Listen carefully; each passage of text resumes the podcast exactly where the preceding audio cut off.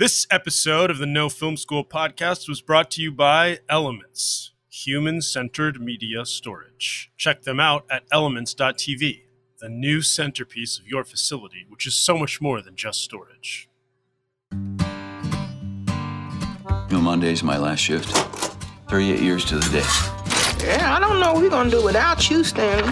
Well, what do you know about this replacement of yours? Oh, except his name's Javon. Javon. What kind of name is that? Welcome to the No Film School podcast. I am No Film School founder Ryan Koo, and I'm really excited to bring you today's interview with Andrew Cohn, the writer director of the new Sony Pictures release, The Last Shift.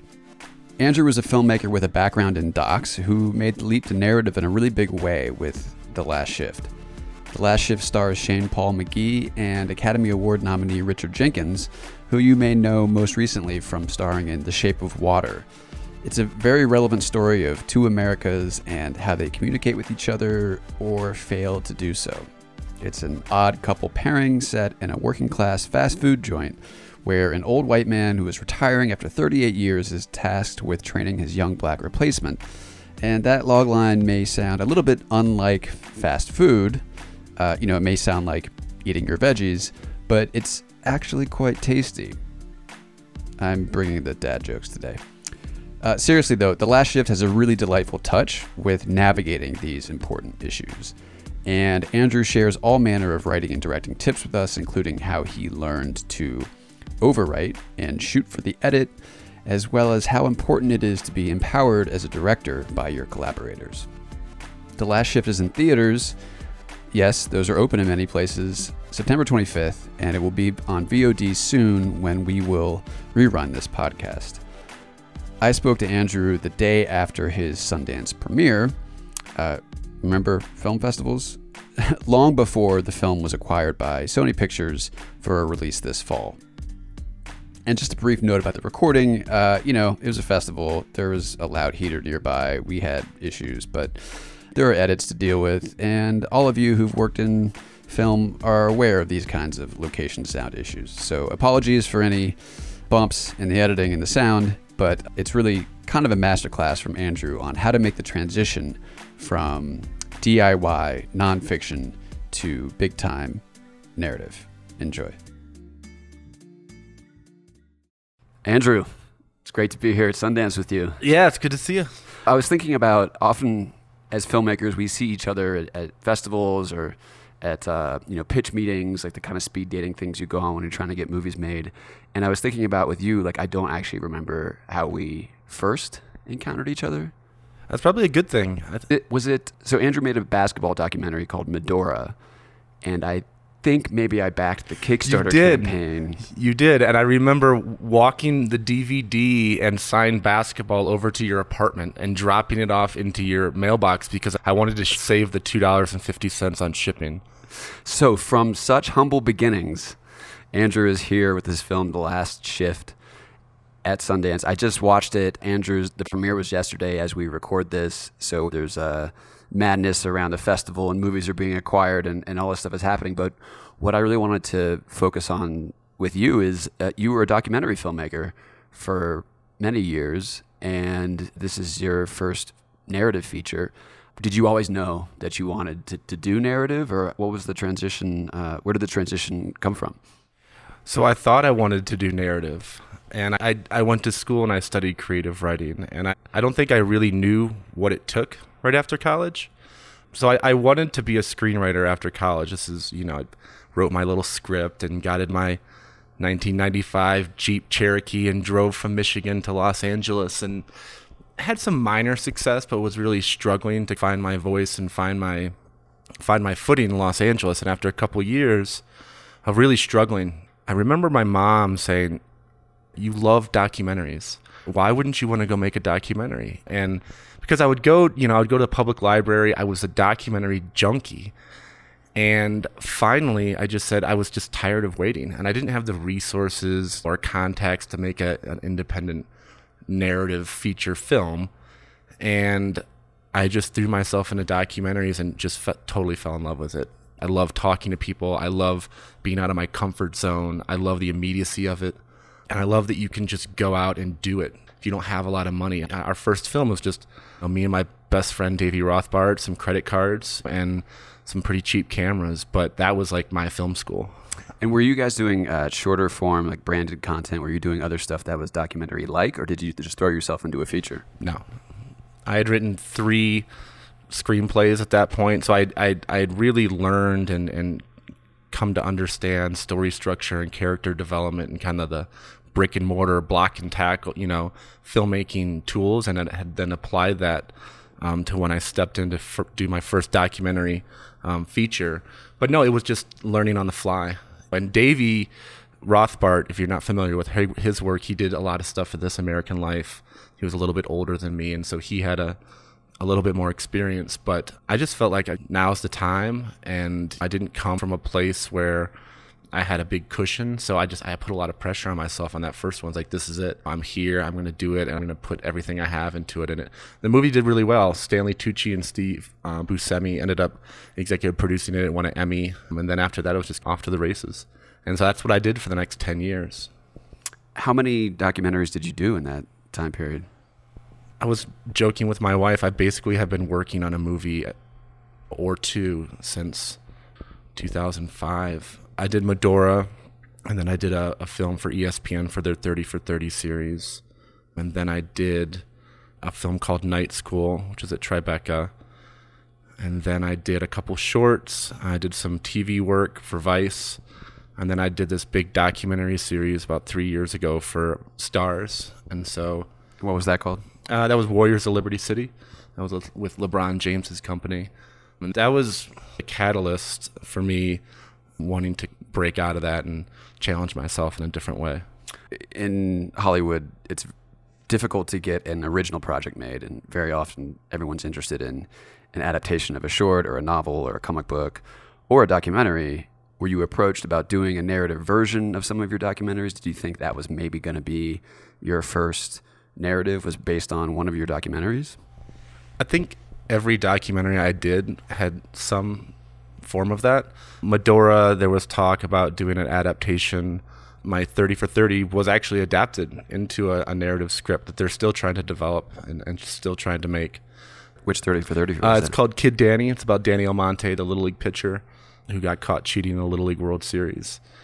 And uh, Night School was optioned for the TV rights by Le- Leah Ram- uh, Remini, the actress and documentary filmmaker.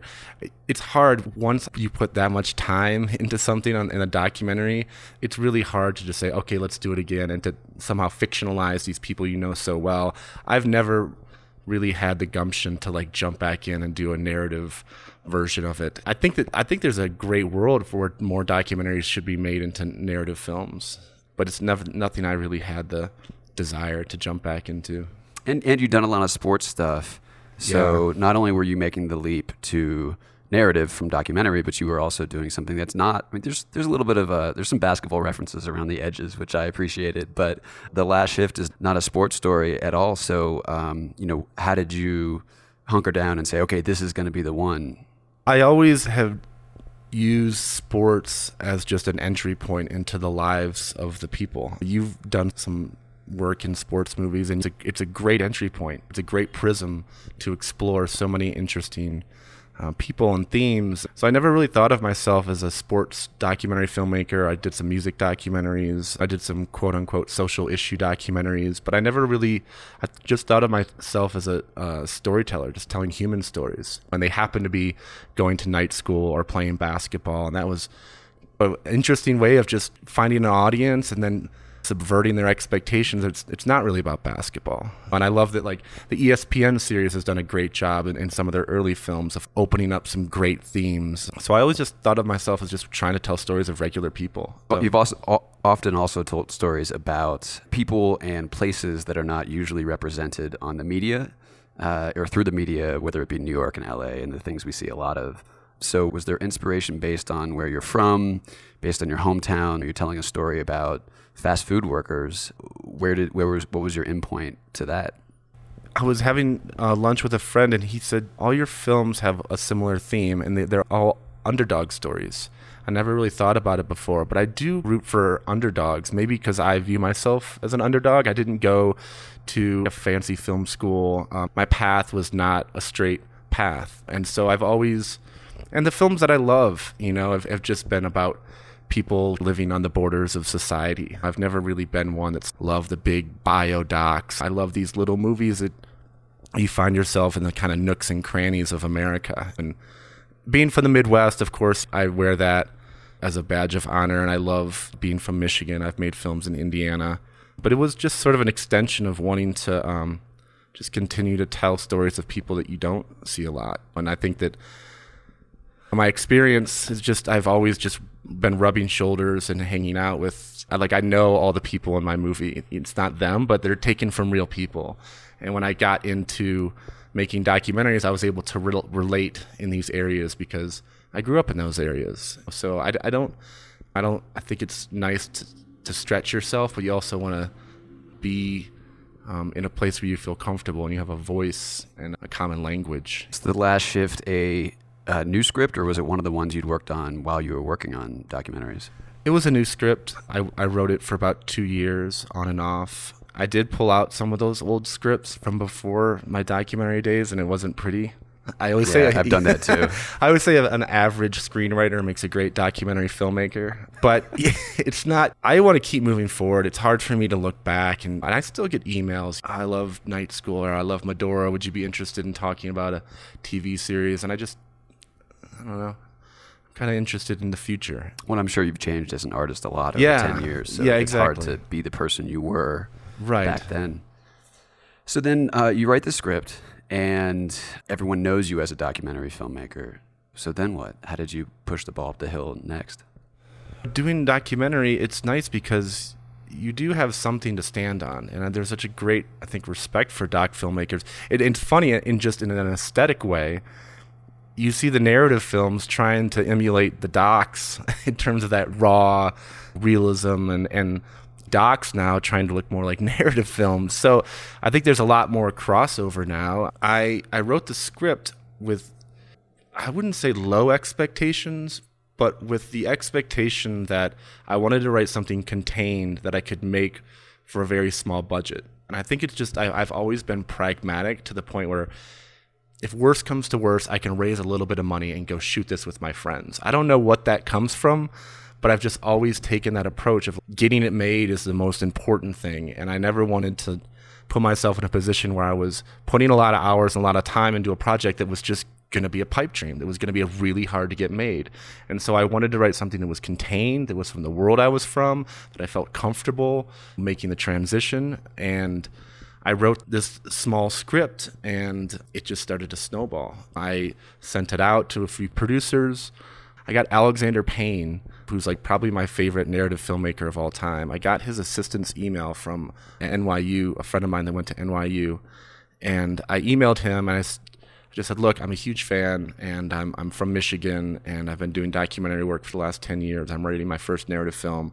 I would love to talk to you and, and see if you might want to help support the film as an executive producer. Didn't hear anything. And three months later, I'm on a hike in Mount Washington where I live, and the phone rings, and it's an unknown caller, and it's Alexander Payne calling me from Greece, saying, Andrew, you big lug, I just read your script and I love it. I know this sounds a little grabby, but I was wondering if you might consider letting me direct it. And I'm like, it was longer. It was a longer conversation than that. And but after that, you know, it just sort of um, we had a dialogue and uh, we worked on the script a little bit together. And he eventually had to take another movie and graciously said, "Look, I, I I'm not going to be able to do this for a while. I know you love this and wrote it for yourself. I want to help you get it made." And uh, introduced me to uh, Ron Yerxa and Albert Berger, who are longtime veteran producers and produced Nebraska and Election and everything in between. And um, they loved the script as much as Alexander did, and, and we were off.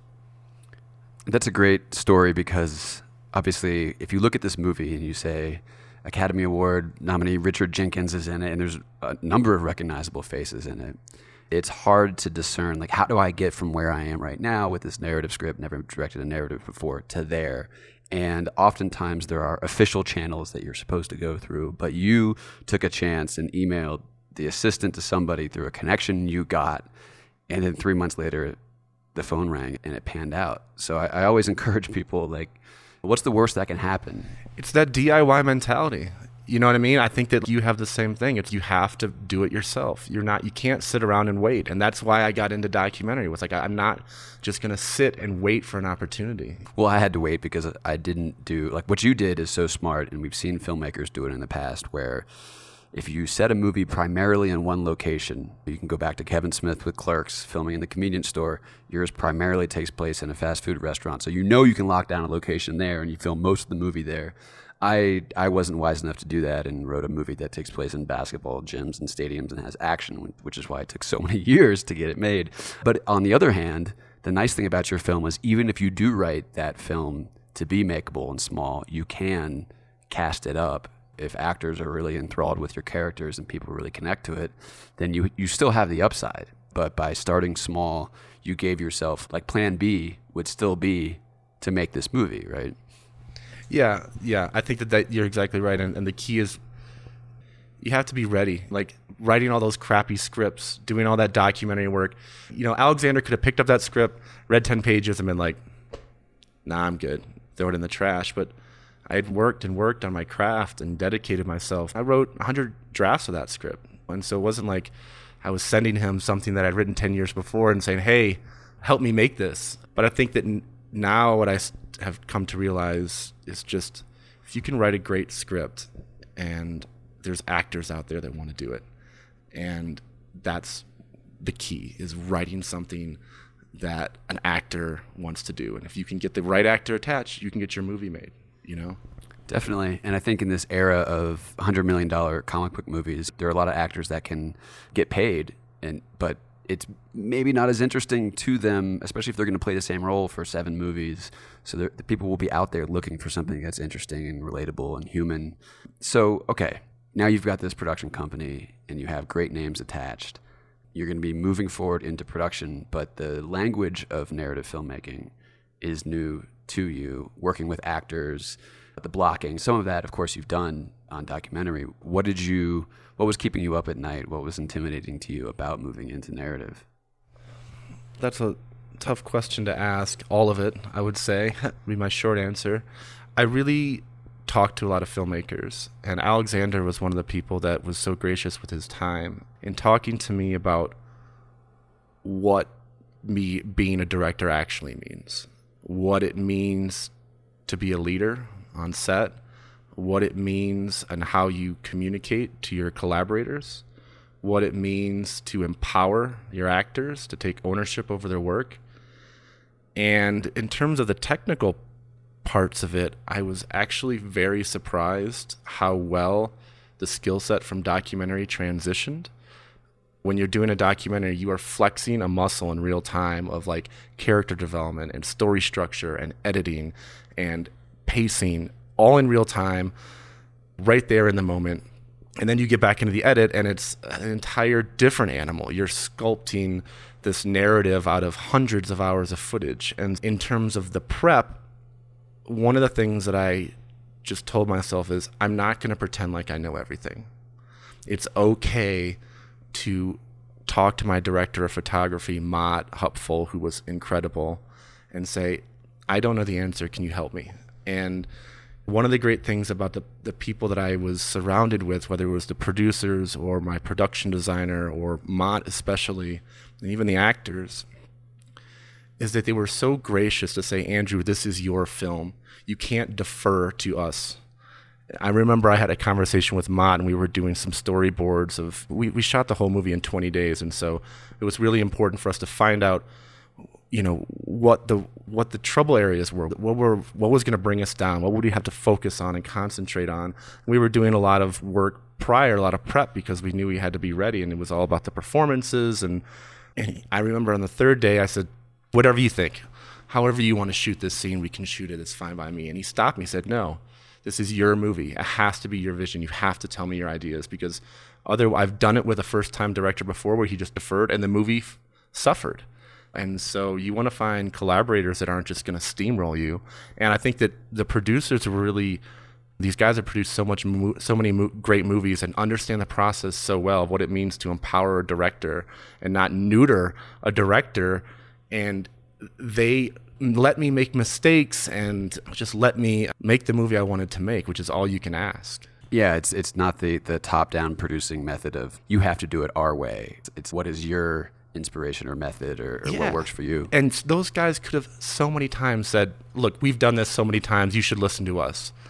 But they're such smart producers that they know that's not that the movie's ultimately going to suffer. You can't micromanage a director for an that entire process. Ha- they have to own it, and they have to they have to be the leader on set. And I think that just working with Richard Jenkins is an entire conversation. That's a whole podcast in itself because it's just what I learned from that guy about acting. I am just so grateful for. I was going to back up a second because obviously you're you get into prep and you have the film cast, but you'd written roles that were are very uh, human and relatable and focus on everyday interactions, conversations, and between coworkers.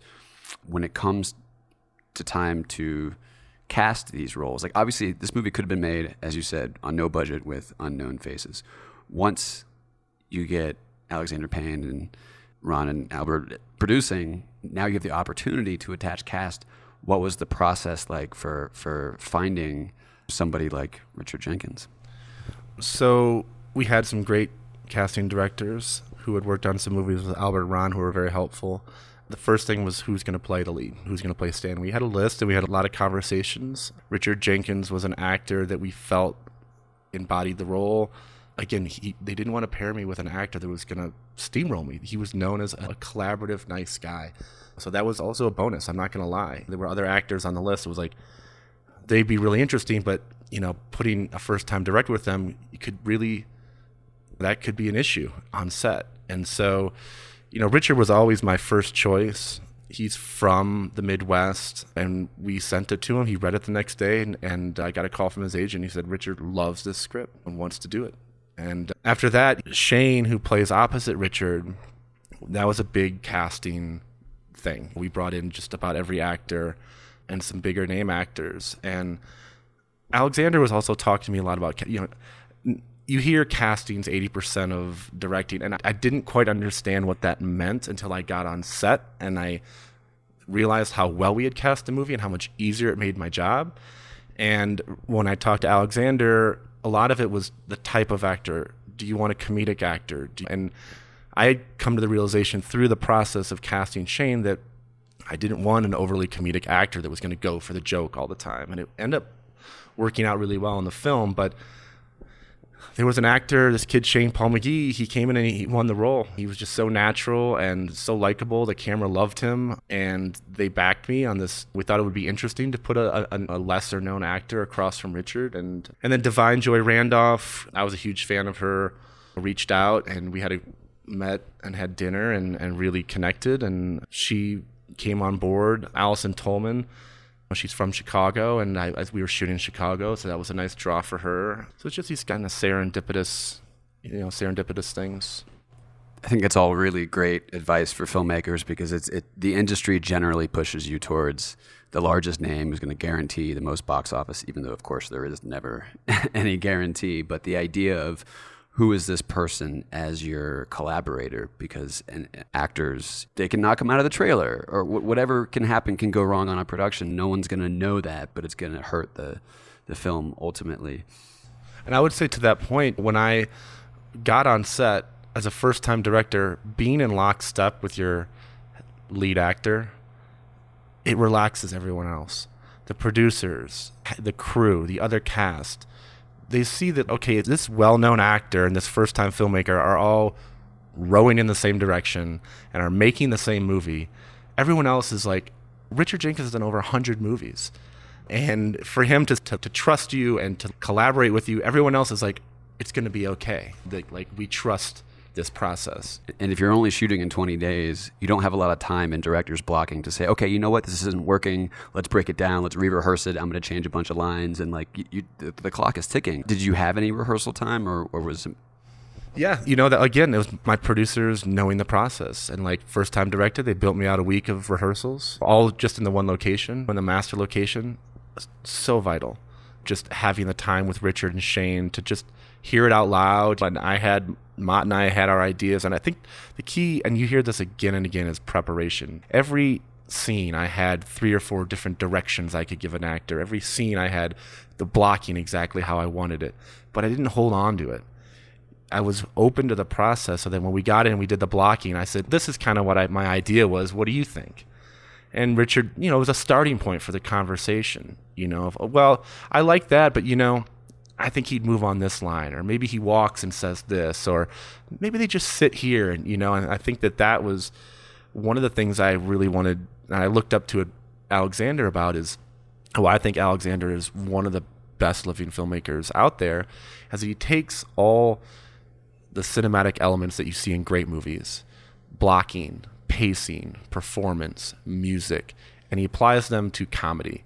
And that's why his films are so elevated. And so I was very conscious of those cinematic elements, making sure that we're not just having two people sit around and talk to each other, that we're concentrated on the pacing, the performances, the blocking, the things that really elevate a film that was our focus and, and the and the prep we had in doing rehearsals was vital. I can't imagine going in blind on the first day and going, okay, what um, and it really leads to collaboration, you know. and your intentionality in those areas comes through as opposed to just trying to scramble for time to, to make the day and to get out of the scene with the, enough coverage just to make it. So moving forward into the editing process, you've edited hundreds of hours of footage into a 90 minute film and obviously this is very different but you also have a tremendous amount of experience in the editing room which is you know the, the third version of the movie how did you find your documentary experience helped editing the narrative I would say the first thing is one of the jobs of the director, and I would say the most important job of a director, is to understand the difference between a good performance and a bad performance.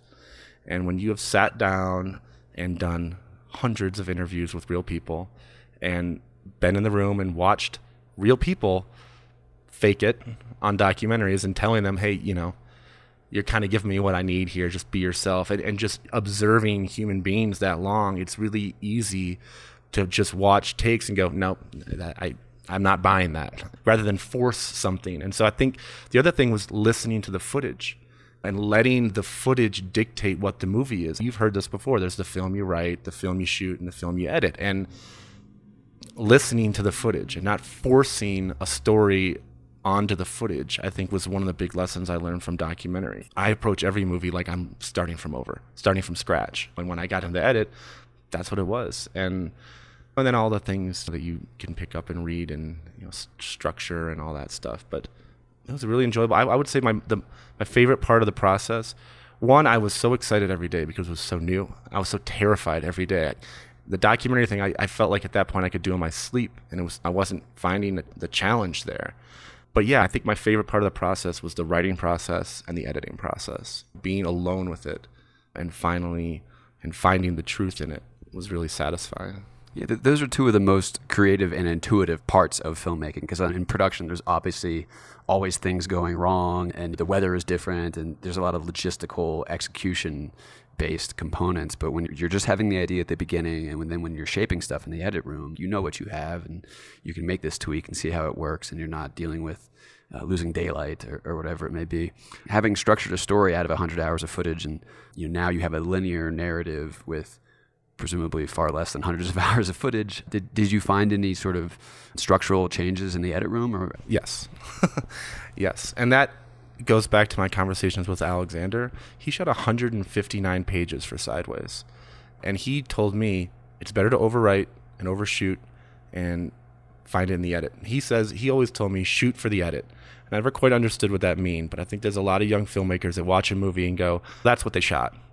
Things got moved around. The opening scene um, of the movie is actually a scene that was two thirds of the way or a third of the way into the movie, uh, where he pulls up and the high school kids are there, and he serves the kids the the, the high school kids at the at the drive-through window. Um, there were some things that we sh- shuffled around, uh, some things, some problematic things in the first act that we, the first act was too long that we had to address.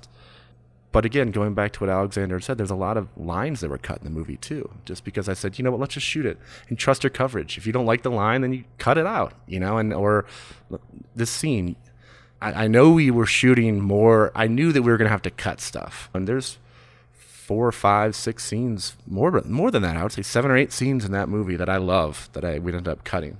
It was a testament to the, to the crew to, to shoot that much stuff in 20 days. It's also it's a testament to you as a filmmaker that there's nothing about this movie that feels like oh this was restructured or, or it was re-edited. It all feels very tight, and I can't wait to see what happens with the movie out in the world. So uh, congratulations, and um, is there anything else you'd like to tell? I mean, you've shared so many lessons. So any one last bit of advice for, for filmmakers? I would just say that I remember every year sitting in my apartment in Brooklyn listening to this podcast and thinking when you guys were at Sundance interviewing filmmakers, thinking, I love this podcast. And I would always say, God, I can't wait. All I want to do when I get to Park City is like be on those podcasts. You know what I mean? And so it's great to sit with you here and it's great to share the experience. Um, so thanks so much for having me. Thank you, Andrew. And I'm sure there'll be features in the future. Hopefully, we'll have you on again. Thanks. Great. Thanks for listening to this episode of the No Film School podcast. If there's a theater near you and it's open and you can go see the last shift there, by all means, please do so. If not, we will rerun this episode when it's out on VOD, as I mentioned, and check it out there. Thanks to Andrew for coming on, and thanks to you for listening. Please make sure you're subscribed in the podcasting app of your choice. And uh, if you leave us a review, we'd really appreciate that too. Many more episodes of the No Film School podcast coming soon. Thanks again.